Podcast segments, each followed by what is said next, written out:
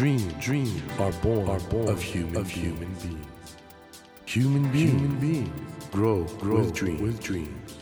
That, that is dream, is dream heart. When you touch when you that, touch warm, that vibration, vibration, a new dream, a new dream will be born, born of you, of you. Dream, dream heart, heart. ドリームハート政教新聞がお送りします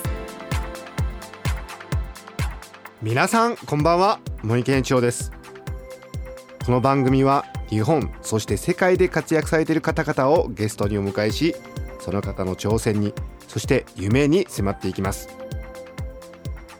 さあ今夜お迎えしたお客様は作家の有川博さんです。有川さんは高知県生まれ。第10回連劇小説大賞潮の町 Wish on My Precious で2004年にデビュー。2作目の空の中が絶賛を浴び図書館戦争シリーズは本編完結後もアニメ化ドラマ化などで大ブレイクしました。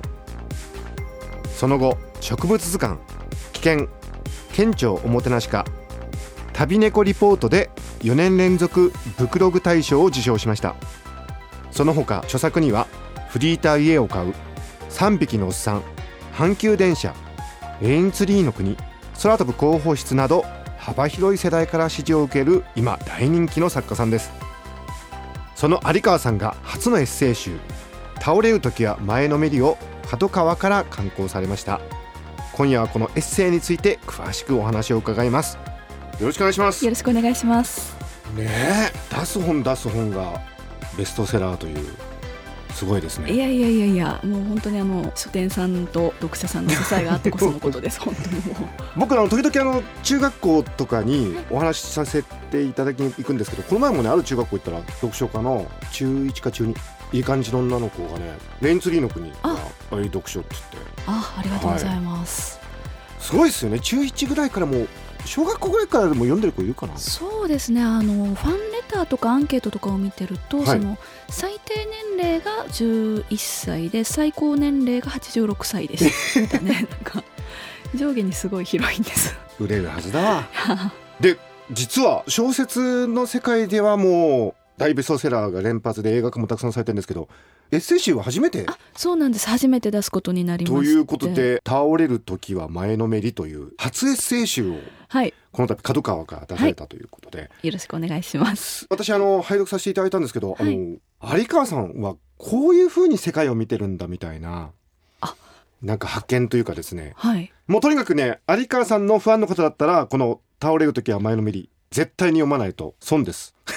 いやなんかもう本当に結構長い間書き溜めていたものをその今回一気にまとめていただいたので自分でももうその覚えてなかったものとかもあったりしてなんかあそうですか。そうなんですでも覚えてなかった割にそのあちゃんと自分のルーツみたいなことはもう自分の言葉で語ってたんだなってすごく自分でも新鮮な気持ちで読みました。大変だから貴重なものですよ。デビュー書籍が刊行される前の2003年からはい。現在までということでそうですねはい。12年間。そしてしかも小説が日本入ってるじゃないですか。あそうなんです。あの 雑誌の企画でやったちっちゃい読み切りと、はい。あとその入浴剤とそのコラボした企画ものの小説があって、それが再録されてる感じですかうね。しかもね振り返って一言っていう現在から見た感想なんかもフォローされてるんでちょっと付けさせてもらってます。とてもとても丁寧な作りでこれファンにとってはねたまらないそうそうそうなってくれると嬉しいなってあの苦労した甲斐があるんですけど。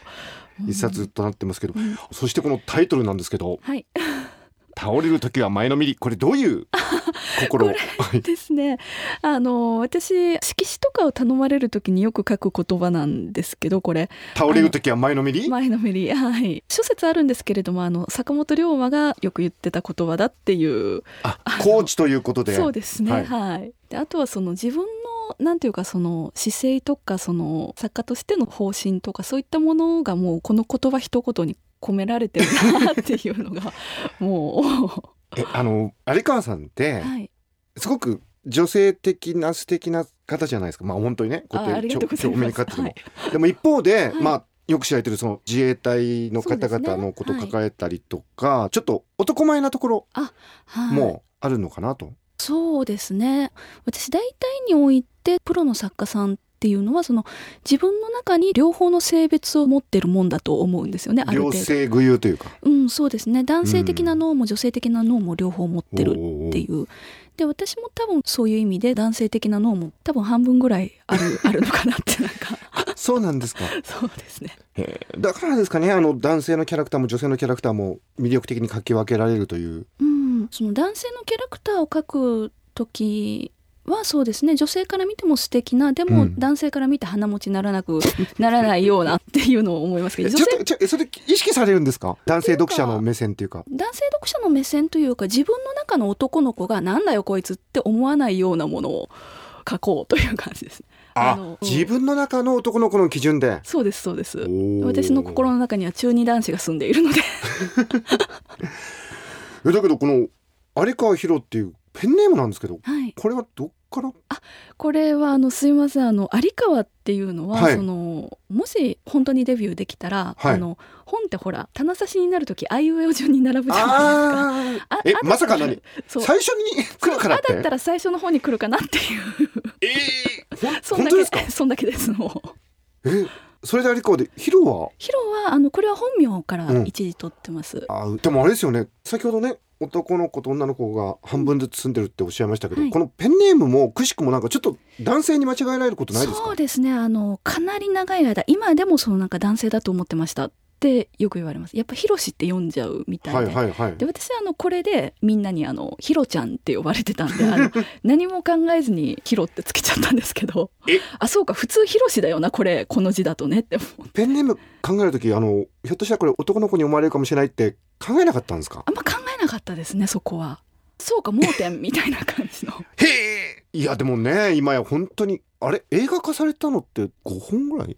阪急電車と県庁もてなしかと図書館戦争が2本とレインツそうですね5本。すっごくないですか？ああのねおかげさまでっていうか本当にあのこの原作が好きなのでお願いしますって言ってくださる方が来てくださったんで。あれって脚本とかはどれぐらい関わられるんですか？基本的にその原作者のそのはい。なんていうか映像化に関する仕事っていうのは、はい。原作を愛してくれるプロデューサーを見抜いて渡すってそこまでだと思って、あじゃあその後はもうお任せ。はいもうお任せで、であのキャラクターに合ったキャスティングみたいなのも、うんうん、じゃあ原作者は一切。そうですね。基本的にあまり出しませんね。全然知らない方が来られたらどういう方ですかっていうのは聞いたりしますけれどもそれぐらいです。怖そう。どういうことですか、はいいやいやいや。であの撮影現場には行かれるんですか、結構たくさん行きますね。いろんなところに出かけていって、はい。そのいろんなものを見てインスピレーションをいただくのがすごい好きなんですよね。ええええ。でやっぱりあの人間って一人で考えてても出てくるものに限度があるのでやっぱり外に出てっていろんな人と出会える機会っていうのはあんまり見過ごしたくないなって思っててそういう意味ではその映像の現場っていうのはキャストさんだけじゃなくていろんなスタッフさんもその入り混じって働いておらはいれるので本当にいろんな刺激がいただけるんですよね。あのーあらゆる方に、まあ、愛されている有川さんの作品なんですけどもこの図書館戦争。これね僕あのちょっと有川さんにぜひお目にかかったらお伺いしたいなって思ってたことがあって、はいい、わゆるライトノベルラノベって言い方あるじゃないですかそうですねはい。僕それがなんか納得いかないんですよ自分の中で。はい。で有川さんは直木賞の候補にもなられてるじゃないですか。ではい直木賞はなんとなく大人が読む。でライトノベルは中高生ってイメージが世間ではなんかあると思うんですけど、でも実際にはね有川さん誰にでも読まれてるし、はい。図書館戦争ってなんか設定がすごくオリジナルじゃないですか。あはい。かなり無茶な設定ですけど。はい。ですよね。はい。それってだからライトノベルとかそういうジャンルで縛れるもんじゃない気がするんですよ。うんそのオリジナリティって違うんですかね？うーんまあ私の場合はそのなんていうかそのライトノベルって呼ばれ始めた小説が出てきた頃だったので、そあのちょうどその頃だった。そうそうちょうど走りの頃にそれこそ新井素子さんとはいはいはいか楽しませていただいて、そのおかげで私すごく本が好きになったと思ってか。いるので児童文学から自然にその小説の世界に行けたと思ってるので、その恩もあってそのなんかライトノベルっていう言葉を忘れたくないなって思っあその頃のことがあるから原体験があるからってことですね。うん。そうですね。であとそのライトノベルって少年少女のためのものなのでやっぱり大人になると大人って脇役になっちゃうんですけどでも大人もああいうワクワクする高等向けのお話の主人公になりたいんだよっていう。のがやっぱ大人になってあったので大人が読んでも楽しいライトノベルというか大人が主役になれるライトノベルっていう感じで私あの一時期大人ライトノベルってなんか言っあてたそれいいね。大人ライトノベル。はい。まあ図書館戦争もそうなんですけどこれ本に対する愛が僕背景にあるような気がしてはい。有川さん本好きなんですよね？とにかくね。そうですね。紙をめくる文化っていうのがとにかく好き。大好きね、うん、やっぱり子供の頃から図書館にはかなり。すごい通ってましたね。はい、うん、いやあのー今ね活字離れっていうようなことが言われてるじゃないですか、はそれについてはどう思われます？うーん。とりあえずあの私あのよく言ってるのが読書感想文を義務にするのはやめてくださいっていうのをいつも言ってるんですけど 本を読み慣れてない子供って本を一冊読んだだけでもすごい頑張ってるのにうん。その挙句なんていうかこう読書感想文書けって言われて書いたら書いたであらすじだけだからダメとか言われるじゃないですか。確かに。それはもう嫌いになるよね。本嫌いになっちゃうよねって思って本当書きたい人だけ書かせて頼むからっていうのは思ってますかね なんか。そうだよね。本を読むっていうことを子供の時に義務にしちゃってる？はい読書感想文付きの義務にしちゃってるっていうことはいなんか、結構ねあの子供にとって区域になってるなこれって思って。いや区域じゃなくて遊びだから読書っていうのは遊びだからお願いだからなんかそこに区域を載せないでくださいっていうのはいつも教育関係者の方に会うと言ってます面白いだってねゲームやることって別に義務じゃないもんね。そうですでもみんな子供たち勝手にゲームやってますもんね、はいはいはい。むしろ学校はゲームやっちゃダメだよって言っても、うん。うん本もそうすればいいのにね。そうですね。いつから区域になったっていう感じですけど。有川さんは子供の頃はもう読書はとにかく好きで。うん、そうですね。私はあの家の中に割と本が無造作に本当になんか漫画から何からもう筒井康隆からゴロゴロ転がってるようなはいはい家はいはいだったんで、その中でその自分の年齢に応じて読めそうな字がつながってるやつみたいな感じで読んでました。まあ、そういう形で読書をされてきたのがずっと今の作家活動のまあ、はい。礎になってると思うんですけど、うんうん先ほどもねちょっとあの前半のところでインスピレーションの話をしたんですけど、はいこれだけオリジナルな設定のインスピレーションっていうか着想ってどういう時にどう得るんですか？うーん自分で考えて出てくるもんではないんだなって私は思っていて例えばその図書館戦争の設定にしても、うん、まあ、図書館の自由に関する宣言っていうのがありまうん、あして、ありましたと、はい、でそれがなんかあのすごくこの勇ましい宣言だったんですよね。はいはいはい。図書館は図書館の自由が侵される時に団結して自由を守るみたいな、やる時はやるよみたいな感じの、はいはい。結構勇ましい宣言で。でその宣言を見た時にこれをものすごく極端な状況で運用したら面白くないかって思って 慌てて書いたっていう。慌ててってねなんかエうん。ッセイの中でもなんか誰か書いちゃうんじゃないかみたいな、そうそうそう焦りました。も書かないと思います。う でもなんかやるんだったら本当極端なとこまでいかないとつまんないなって振り幅は大きく取りますけど。でも一方でねリアリティ持たせる、なんかテクニックとかいろいろあるんでしょうけど、う？んうん。まあいろいろそのなんか自分の中にその蓄積されてきた知識とか思考とかがやっぱ組み合わさって出てくるもんかなと思っていて。はい。私あの父の本棚にあの何でしょうちょっと今は懐かしいファントム・ブライとか あの、エリアはいはい。はい88とか新谷薫さんのね戦闘機漫画とかもあったもんですから、あのああいうのも読んでて好きで。いいお父さんですね。ね、なんかあの、うん、ちょっとミリタリーの要素とかもちっちゃい頃につぎ込まれてたりそのあたりから来てるんですか自衛隊うん。シリーズとかは、あそうですね。あのなんかやっぱ漫画で親しみがあったのでそのなんか抵抗感はあまりなかったっていうのとはい。あとデビュー作でその自衛隊出てきたので、はい。デビューするにあたってあもうちょっとちゃんと調べとこうって思って無差別に基地に電話をかけていろいろ分かんないことを聞くっていう、エッセイに出てましたよ、はい。はい、もうあの無茶な取材を。ああれですね。僕読んで感心したし、感動したんですけど、自衛隊の候補の方っていきなり電話してきてもはい、ちゃんと対応してくださる対応してくださるんですね。すごいバカみたいな質問をされても横須賀になんか会場が来たら自衛隊は銃を撃ちますかっていう質問でも 一生懸命答えてくれるんです。でなんかすごいいい人たちだなっていうこうなんていうか印象を持ったと。印象を持ってそれでどんどん親しくなっていったって感じですね。うんであれですよね小説書きますって言ったら、はいい、い小説書いてくださいって言ってくださったとはいいうことで。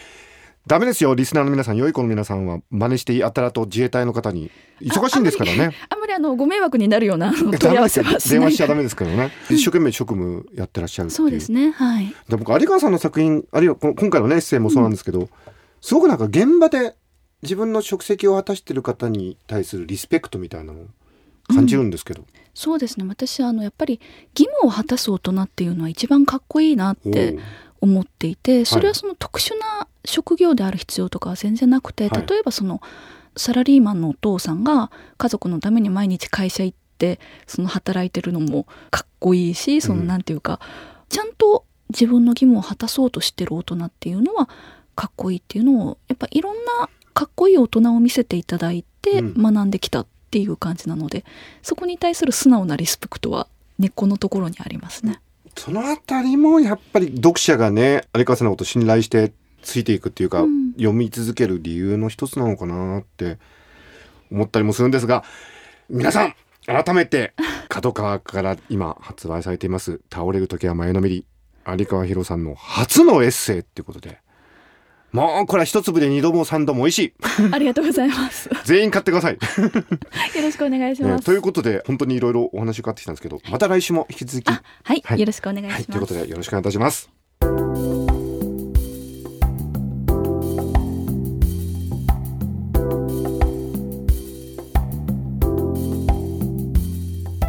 Dreams, dreams can't be seen, can't be seen with a naked eye. But we sure But we can, sure live, can our live our dreams. Dream, dream heart is in you, is in you, and it will make, it will make a brand, a brand new, new you, you. Dream, heart, dream heart.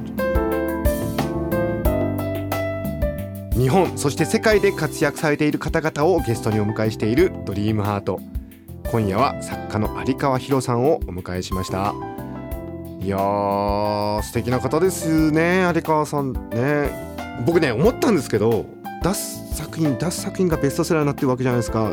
で映画化もされててその秘密なんとなく分かった気がします。人間力ですね。有川さんご自身がとてもとても魅力的な方なんでそれが作品にじみ出てるんだなと。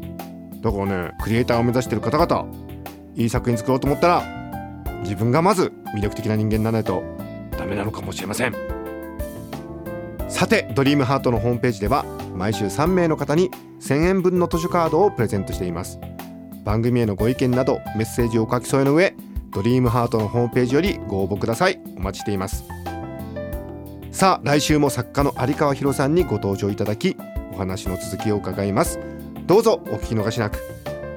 それではまた来週のこの時間にお会いしましょう。ドリームハートお相手は森健一郎でした。ドリームハート。政教新聞がお送りしました。